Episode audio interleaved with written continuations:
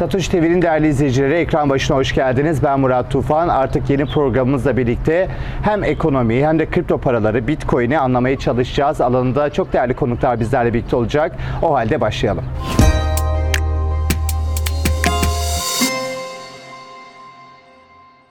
Evet konuğumuz ilk bölümde bana da şans getireceğine inandığım duayen hocam dediğimiz, üstadımız dediğimiz Ahmet Mergen bizlerle birlikte olacak efendim.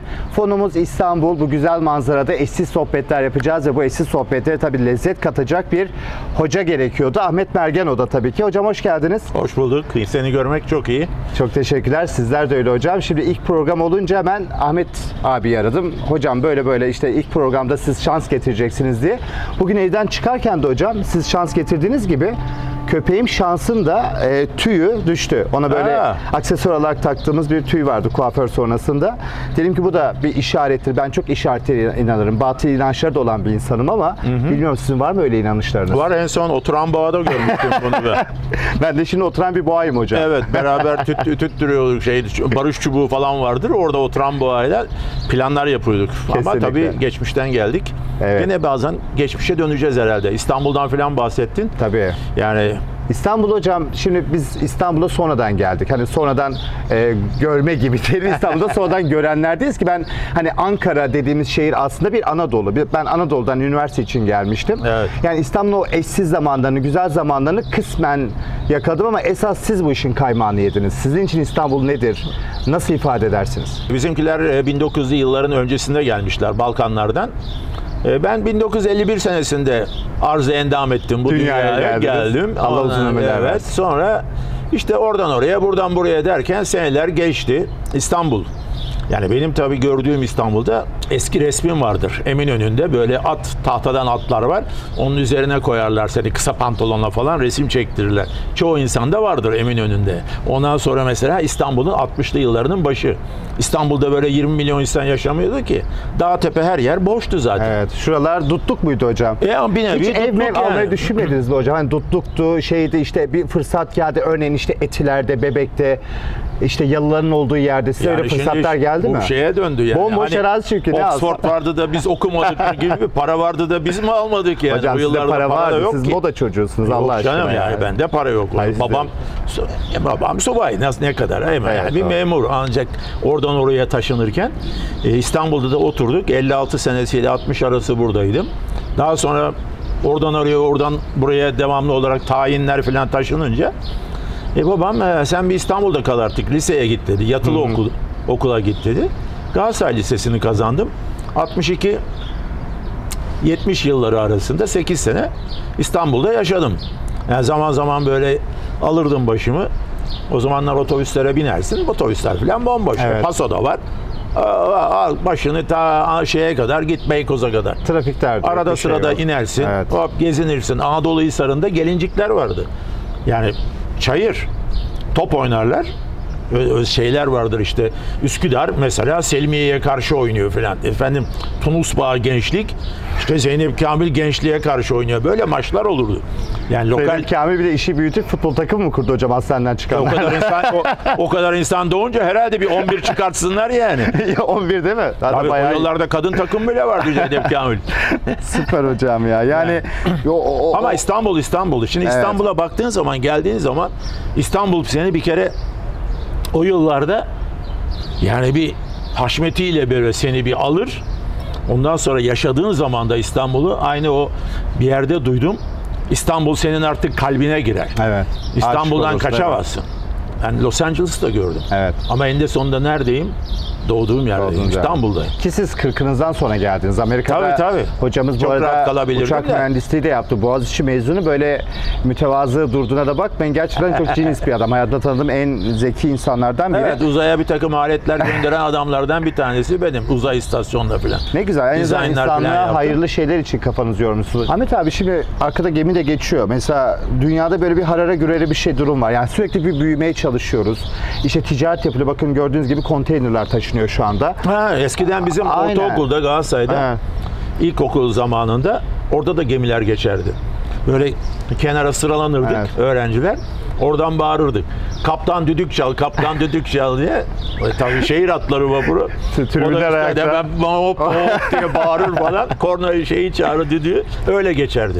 Ne E güzel tabii- heyecanlar varmış. Gerçekten öyle yani. Tabii tabii ama nü- nüfus bir milyon abi. Evet, evet. Yani çok fazla insan yok ortada. Teknoloji bu kadar gelişmiş değil. Sosyal medya insanlar bu kadar yozlaştırmadığı bir şey. Eğlenceler bunlar üzerine kuruluyor. Evet. Ya bir nevi Amerika'da yaşayan, yaşanan batıya göç var ya, Kaliforniya'ya doğru o altının bulunmasıyla altın madenlerinin doğudan büyük kervanlar mervanlar aynı o yaşandı. Evet, bir Batıya oldu hücumda Evet. Amerika'da dikenli teli çilen, yani çizen, etrafı koyan, dikenli telleri koydu mu bu arazi benim. Üç tane Kızılderili hücum ederse onları da öldürüyorlar. E, araziye sahip oluyor. 70'li yıllarda da İstanbul'a akın oldu. Yani aynen gene batıya göç. İstanbul'dan ne arazi buldularsa herkes oturdu. O arazi benim dedi. Onu paylaştı. İşte üzerine bir şeyler dikti. Üç kuruş vergiyi de verdin mi? Ben burada ağaç Evet. dikiyorum, şunu yapıyorum, vergisini veriyorum. Hop o arazi Bir anda senin. garip şekilde zenginleşen insanlar oldu. Herhalde Tabii, tabii, 80'den sonra bu daha hızlanmıştır. Rahmetli Özal'dan sonra herhalde. Türkiye'nin hem serbest Ya piyasa Muratçım ekonomisine dönmesiyle Ümraniye diye bir kısık yani arka tarafta Ümraniye var. O- 11 numara falan gider oraya. Yani Üsküdar'dan. Vallahi günde 3 defa ya gider ya gitmez. Kimse Evet. oturmuyor ki orada.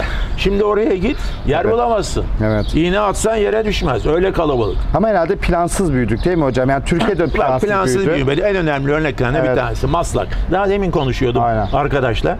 Kardeşim 20 sene önce Maslak diye bir yer yoktu. Bomboş. Bomboş. Bunu cetvelle çizeceksin. Türkiye şu anda çok ciddi bir fakirleşiyoruz hepimiz. E, tabii, Paramız maalesef. eriyor.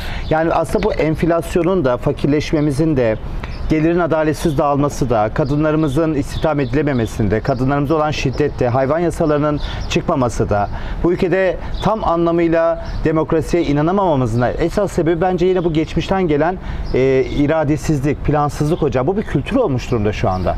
E bir yaşam tarzına Evet, dönüşüyor. yaşam tarzı, Ve bu kullanılıyor. Çünkü gibi. bu e bu maalesef yönetenlerin işine gelen bir sistem. Evet.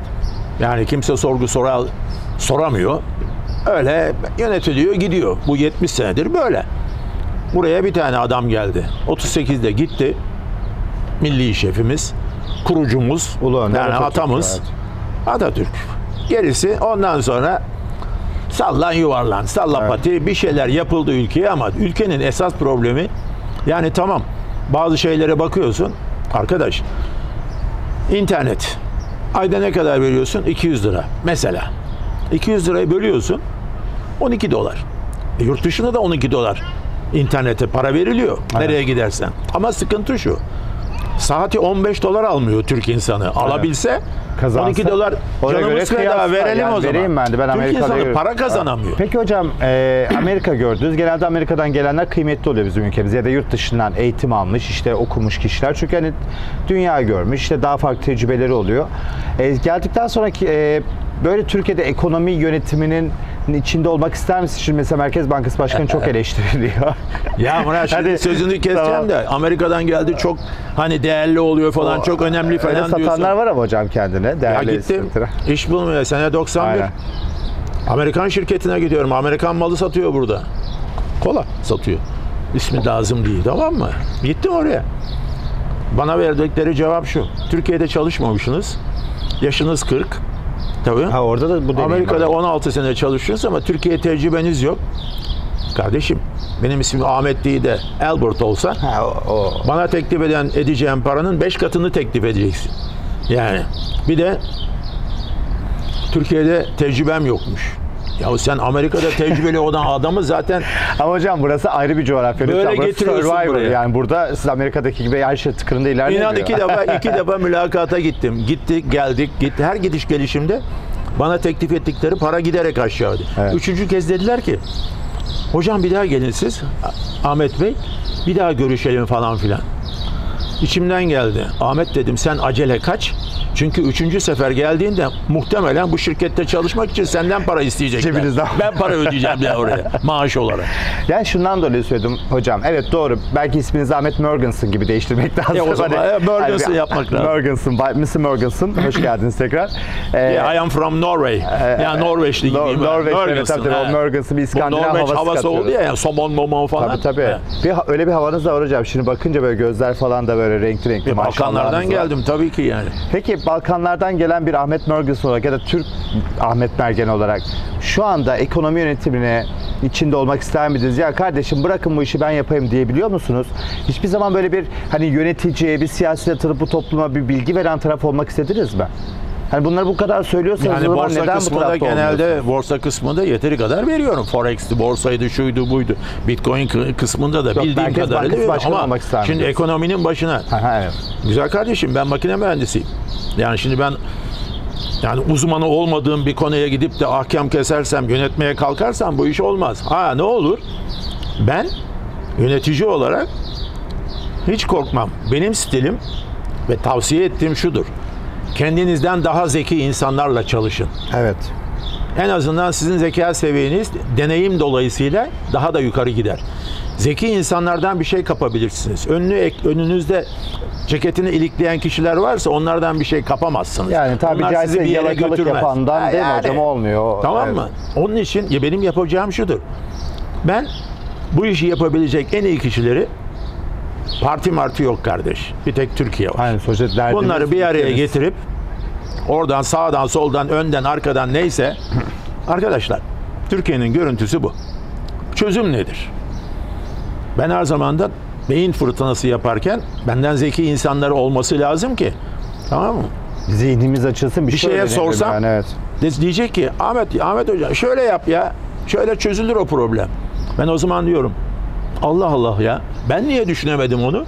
Ahmetciğim sen düşünemezsin. Çünkü adamın IQ'su 150, seninkisi 110.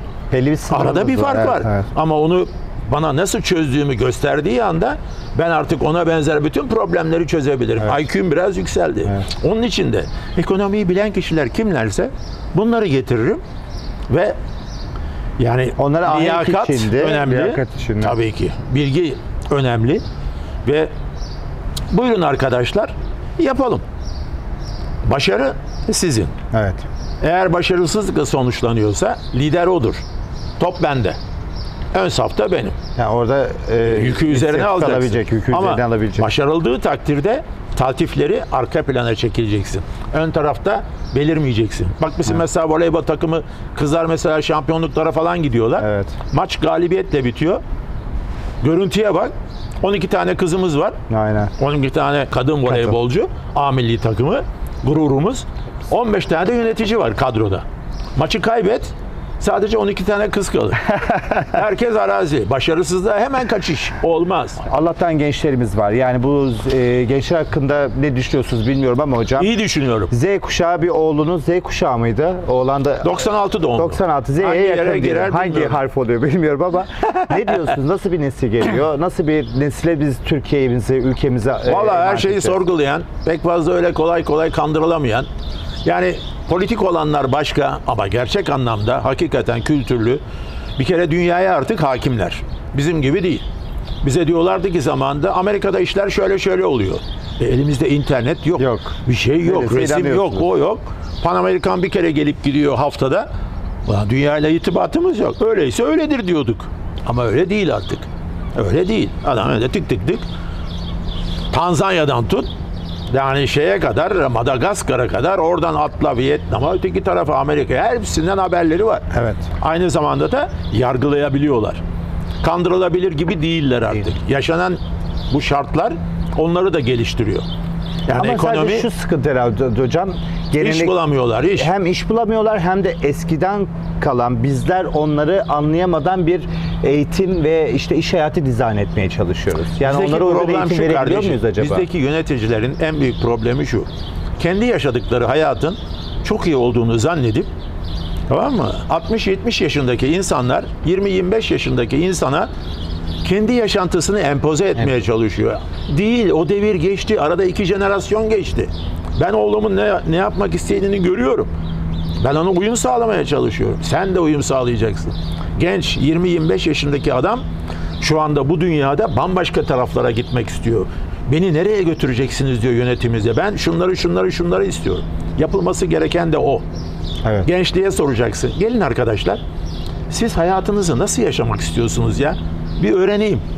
Ben bu hayatı size sağlamak zorundayım. 70 yaşında. Benim hayatımı yaşama kardeşim. Ben yaşadım hayatımı. Sen kendi hayatını yaşa. Onlar ne yaşamak istiyorsan bana söyle. Ben de onu sağlamak için, sana sunabilmek için elimden geleni yapmam lazım. Evet. Kendi hayatımı empoze etmek durumunda değilim. Empoze etmeye çalışıyorum. Sıkıntı orada büyüyor. Sıkıntı orada. Gerçekten de öyle. O zaman da şey oluyor. Yani bu sefer de gençlere inanmak lazım canım. Evet. Allah Allah. Biz ge- geçerken arka tarafta e, bunlar idare edecek. Kesinlikle. Bunların sırtına bindiriyoruz ama kötü yük bindirdik. Hocam geçen Borç, şey harç düşündüm. bilmem ne çocukların üzerine bir dünyayı bırakıyoruz. Hadi bize eyvallah. Ya hadi bize eyvallah ama biz de demek ki başarısızız. Evet. Bu kadar sene çalıştık, çalıştık, çabaladık. Elimizde yeteri kadar donanım da yoktu. Şimdi teknoloji çok fazla. Çok fazla iş var. E, Yani elinin altında yapabileceğin. Alet edevat çok. Kesinlikle. Birçok öğrenci hocam şu anda şehir dışında üniversite okuyan çocuklar şey yapamıyor. Ee, ev kiraları çok yüksek olduğu için okuyamıyor. Gidemiyorlar vesaire gibi çok sıkıntılar var. Devlet niye var? Evet. Devletin işi bu. Evi olmayana evi yapacak. Yurdu olmayanı yurda sokacak. Yurt yapacaksın. Devletin işi gücü bu. Başka ne olabilir? Yani bu çocukların sonra millet yurt dışına gitmek istiyor falan filan. Gitmeyecek kardeşim. Burada kalacak. Niye? Yeteri kadar parasını, maaşını, hayat standartını yükseltecek. Onları sana, o çocuklara, gençlere sunacaksın ki burada kalacaklar. Ha gider gelir seyahat için. Gitsin canım. O ayrı bir konu. Ama Gitsin geleceği hani başka da ülkeleri görsün gelsin. Öğrensin. Değişik şeyler oluyor dünyada. Hatta devlet bunu çıkmaları için, tatil yapmaları için ekstra bir finans vermesi gerekiyor yani. Ya, Finansörü de ütopik bir projem lazım. var ama Evet, yani. her sene 80 milyon insan var. Ütopik projem. Belki para yeter yetmez ama her sene bana kalsa 1 milyon Türk'ü dünyanın 50 tane değişik ülkesine Göndereceksin, gönderirim. evet. Devlet ödeyecek paraları. Evet. Ev kirasını, çalışmasını falan, yiyeceğini. Bunlar orada bir sene kalacak. Bunlar gelecek. Başka bir 1 milyon gidecek. Evet. Bakalım 20 sene sonra Muhteşem bir dönüşüm olabilir hocam. ne oluyor bu ülke? Bak nasıl Evet, uçuyor, kaçıyor, evet, gidiyor evet. bir yerlere. Aynen. Sürekli olarak yeni finansal araçlar çıkıyor. Şimdi Doğru. e, Satoshi TV'de de biliyorsun. Satoshi de dünyaya Bitcoin gibi bir teknoloji kattı ve merkeziyetsiz yapı aslında o gençlerin de hayallerine ortak olan bir yapı aslında. Yani baktığınız zaman bir merkeze bağlı kalmadan işte e, yeni bir dünya dizayn ediliyor gördüğümüz kadarıyla. Bitcoin hakkında neler düşünürsünüz? Yani sizin için Bitcoin nedir? E, bir de yatırımcılara ile ilgili şey, bir cümle bir şey söylerseniz çok mutlu oluruz tabii. Satoshi TV izleyicilerine daha doğrusu. Yani şimdi e, yeni bir teknoloji, blockchain dedikleri işte zincir e, te- şeyi teknolojisi. E, yani yapılan işlemlere bir sürü kişinin şahit olması, bir sürü bilgisayar tarafından yapılan her işlemin yani kayda kuyda alınması. Bitcoin teori olarak iyi. 21 milyon tane orada stop edecek. E, hala çoğaltılabiliyor. Her çoğaltana galiba ödül olarak bir para veriliyor. Ama ne kadar çok çoğaltırsa ödül işte 50 Bitcoin'den 25'e, 25'ten 12'ye half dedikleri yarım yarım Ha, aynen azalıyor hocam. falan filan. İşte ona Ve halving teknoloji, halving diyorlar. şey. Aha. Mining diyorlar işte madencilik üretiyorlar filan. Ee, benim bildiğim kadarıyla, okuduğum kadarıyla işte. Yani herhangi bir alışveriş daha yapmış değilim. Gelecek açısından yeni bir alan. Evet. Yeni bir alan olduğu için yeni dediğim gene 2009'dan beri ama esas hareketliliği son 1-2 senedir.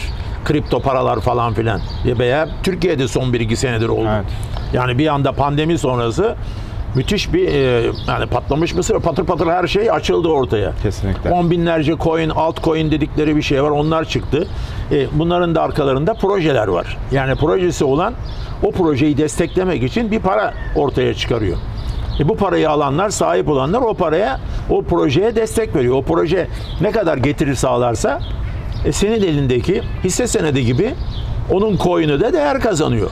Başkaları da ona ortak olmak istiyor. Fena değil. Sizce bu- Prensip olarak ya, hiçbir şeyden etkilenmeyecek Evet. prensibi var. Yani Bitcoin merkez bankaları falan filan tarafından kontrol edilemeyecek. İyi, güzel, hoş. Yani devletler bu işin içine giremeyecek. Onlardan bağımsız bir para birimi yaratılmaya çalışılıyor. Ee, ileride belki bütün dünyanın kullanacağı tek dijital bir para sistemine ön ayak olabilir, başlangıcı olabilir. Ama hala Amerika'nın veya büyük devletlerin kendi para birimlerinin kendilerine sağladığı o kontrolü elden Konforu bir de değil mi hocam? tabii Hem kontrol hem de konforu, konforu. kontrolü elden kaçırmak istemeyecekleri konusunda şüphelerim var. Büyük bir savaş olacak Yani. gibi hocam bu kontrolü kaybetmemek noktasında ki olmaya da Olur. başladı. İşte IMF'den, ECB'den, FED'den açıklamalar geliyor biliyorsunuz. FED zaman zaman bunun regülasyonla ilgili Ama e, yer doların adım atmaya yani çalışıyor ama kaybetmemek için yasaklayamıyorlar. savaş çıkartabiliyor Evet, adam yani evet. doların değerini koruyabilmek için. Tabii. Dolar %60-65 oranında bütün şeylerin şu anda değerlendirildiği bir para birimi. Evet. Evet, Bitcoin de dolar üzerinden değerlendiriliyor. 60 bin dolar, 20 bin dolar, 18 bin dolara indi falan filan. O da ona çıpalanmış oldu aslında Yani yerde. ama bu balina işi. Yani burada da köpek balıkları var galiba. Hani bizim hisse senedi piyasasında olduğu gibi burada da balinalar var. Yani bunlar biraz daha her tarafa yayılır. Devletler, merkez bankaları kendilerinin de yarı kontrol altında bunu kabullendikleri zaman o tarafa doğru bir geçiş hızlanabilir. Ee, ama bir- herhalde şöyle bir şey de var yani bir öngörü de var. Bu düzen de böyle sonsuza kadar devam edemeyecek Etmeyecek gibi. tabii. Çünkü. Bir ciddi bir, şey gelecek parasal ortaya. değil mi genişleme, ciddi bir trilyonlarca dolar para basılıyor. Aslında suni olarak, köpük olarak büyüyen ekonomiler ama cebimize hiç giren para yok baktığımız zaman. E, tabii. değil mi? Gelir adaletsizliğinin has safhada olduğu tüm dünyada 2000 bir dönemdeyiz. O yüzden Bitcoin herhalde burada biraz daha önem arz eden ve e, rafta bekleyen bir ürün gibi duruyor. E, Teknoloji biraz gibi daha duruyor. atraktif yani biraz Evet. daha çekiciliği var tabii ki. Evet. Şimdi mesela Fed'i düşünürsen 2008 senesinde 2012'ye kadar 3 trilyon dolar bastı. Tabii. 2 senede bir 2008 1 trilyon, 2010 1 trilyon, 2012 1 trilyon, 3 trilyon para bastı. Sistemde Parayı para. gazete kağıdına döndürüyor doları. Arkasından orada bitmedi ki. 2016-17'den sonra da en son bu pandemi işi dolayısıyla herkese bin dolar verdi bütün nüfusa ay yani kişi başına oradan bir, bir trilyon iki trilyon filan dolar daha basıldı. Evet. Yani doları da çok basıp etrafa saçarsan şey gibi oluyor. Yani çocuklara böyle oyuncak verirsin. Daha sonra oyuncağı elinden almaya kalkarsın. Evet. Ortalık ciyak ciyak olur. Ve Veya çocuğa çocuk sürekli oyuncak istiyor hocam. meme verirsen Evet. o memeyi ağzından ufak bebeğin çekmeye kal. Aman aman kıyamet kopar. Bu da bunun gibi oldu Aynen. dünya ekonomileri. Dünya ekonomilerine o kadar çok dolar dolar dolar verildi ki dünya ekonomileri uyuşturucu gibi sanki dolara bağımlı oldu. Şimdi doları piyasadan çekmeye çalıştığı anda bütün ekonomiler bağırış El çağırıyor. ayağı titriyor değil mi Tabii hocam? e, memziyi alıyorsun. gitmiyor. Tabii.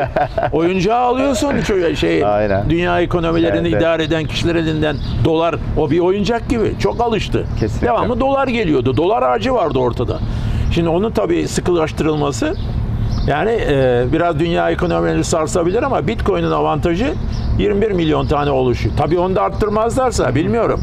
21'den 42 milyona çıkar mı çıkmaz mı ileride? değil böyle bir teknoloji. Ha, Evet. Yani ama onun avantajı o. Evet. Kontrol edilememesi. 2022'de çok böyle yatırımcı ne borsadan para kazanabiliyor özellikle dolara bağımlı olan Türkiye gibi ekonomilerden bahsediyorum.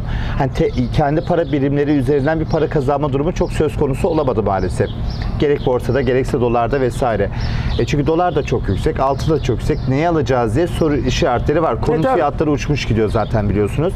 Hani e, e, Bitcoin de hep böyle enflasyona karşı iyi bir enstrüman olacak denildi ama o da çok sınavı şu ana kadar çok iyi geçemedi. Yılın geri kalanında ne önerirsiniz? Ne alalım hocam? Çünkü ben de bayağı zarardayım. Yani şimdi şöyle diyorum.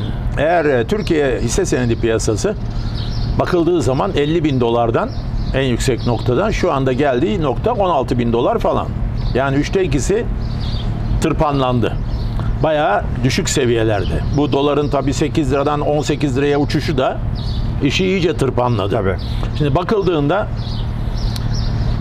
e, Türkiye'nin iyiye doğru gideceğine, olumlu senaryoya doğru gideceğine, uygulanacağına, yani onun oluşacağına inanıyorsanız önümüzdeki iki senede bence Türkiye hakikaten iyi bir ekonomik program uygulanırsa iki senede toparlar, beş senede koşar, 2030 senesinden sonra Şampiyonlar Ligi'nde işte Amerika, İngiltere. yani onlarla boğuşamayız ama İngiltere, Hindistan, Rusya falan ilk onun arka tarafında kalan 7, 8, 9. sıra. Biz de 11, 12'ye doğru yanaşabiliriz. İnşallah.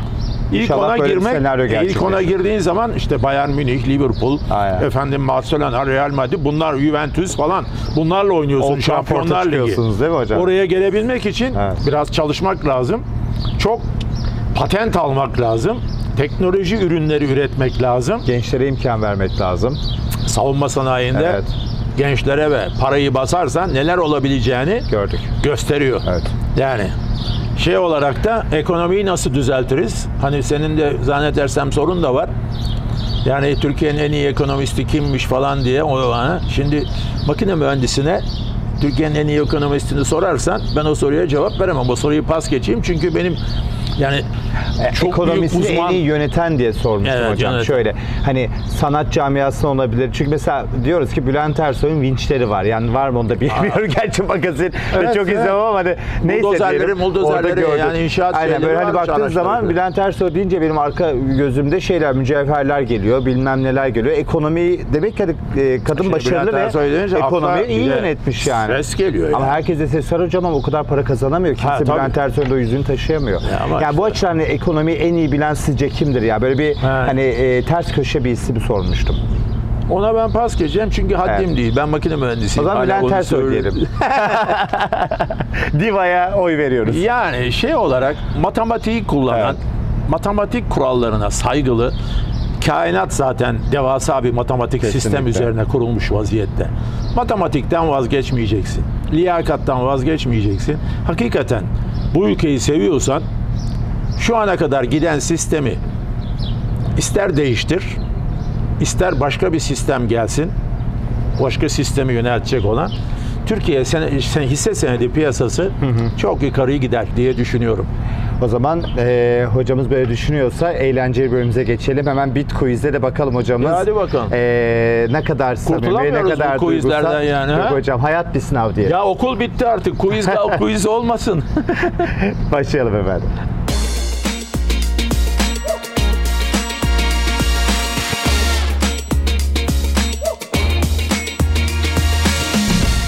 Evet Bit Quiz'de hocamıza hemen sormak istiyorum hocam. Eskiden şey sorarlardı sizin zamanınızda aşk mı para mı diye. Artık paranın yerine Bitcoin aldı. Biz de diyoruz ki aşk mı Bitcoin mi? aşk mı bitcoin mi? Ben eski adamım. Bana aşk lazım. Her Her, zaman. şeyde aşk lazım. Mesleğinde aşk lazım. Yaptığın işte aşk lazım. Sevmen lazım. Ama hayatta en önemli şey beraber olduğun kişiyi sevmen lazım. Kesinlikle. aileni, akrabalarını, aileni ama en önemlisi hayatını beraber geçirdiğin ben Mine'yi, Mine beni sevmesi lazım. Aynı şekilde kadın erkeği, erkek kadını sevmesi lazım. Ondan sonra da çocuklarını da çok sevmesi lazım. Evet. Yani bana göre aşk, aşktan O vazgeçen zaman zaten değerler ortaya çıkıyor değil mi hocam? Sevgilin olduktan sonra. My whole life is love. Yani benim hayatım aşk diyeyim. Ben bir şarkı da bekliyordum sizden aslında hocam ama neyse artık onu e, hocamızın şarkı söylemişti canlı yayında televizyonda söyleriz. ve e, dans etmişliği de var hocam. Sana Beatles'dan söyleyeyim. E, bir aşk aşkı en iyi anlatan şarkı hocam. Şu kendi Söyleyeyim. kameranıza bir söylerseniz Tabii, çok mutlu John olurum. Lennon'dan söyleyeyim sana. Love is all we need. Love is all we need. Öyle gider ya. Love is all we need. Yani aşk ihtiyacımız olan tek şey tek şey Tek aşk. şey aşk. Evet. Gerçekten de öyle hocam. Yani Tabii. şu anda da dünyada tek ihtiyacımız olan şey sevgi gibi. Evet, aynen. Çok teşekkür ederim hocam. Ben böyle size çok fazla dolar ne olur, bitcoin ne olur, işte şu ne olur, bu ne olur diye pek sormak istemedim. Çünkü hocamızın böyle güzel kalbini, pamuk gibi kalbini göstermek istedim. Kendisiyle yıllar boyu çalıştım ve biliyorum. Vallahi bilsem Biraz onu göster. o neyse kamera kapanınca söyleriz diyelim. Hocam ayağınıza sağlık. İnşallah güzel izleneceğiz. Ayağınız uğurlu gelecek İnşallah, diyelim. tabii ki. Aynen. Önce Sen oldukça sıkıntı yok. inşallah sağ olun hocam. Başarılı olur bu iş. Zaten kapıdan çıktığımız zaman köpeğim şans ve dalır geldikten sonra o tüy düştükten sonra dedim ki bugün bu program çok izlenecek. Yorum da gelecek. yorum yazanlar gerçekten de Bitcoin bulsun. Attığı adımda Bitcoin kazansın. Haftaya görüşelim.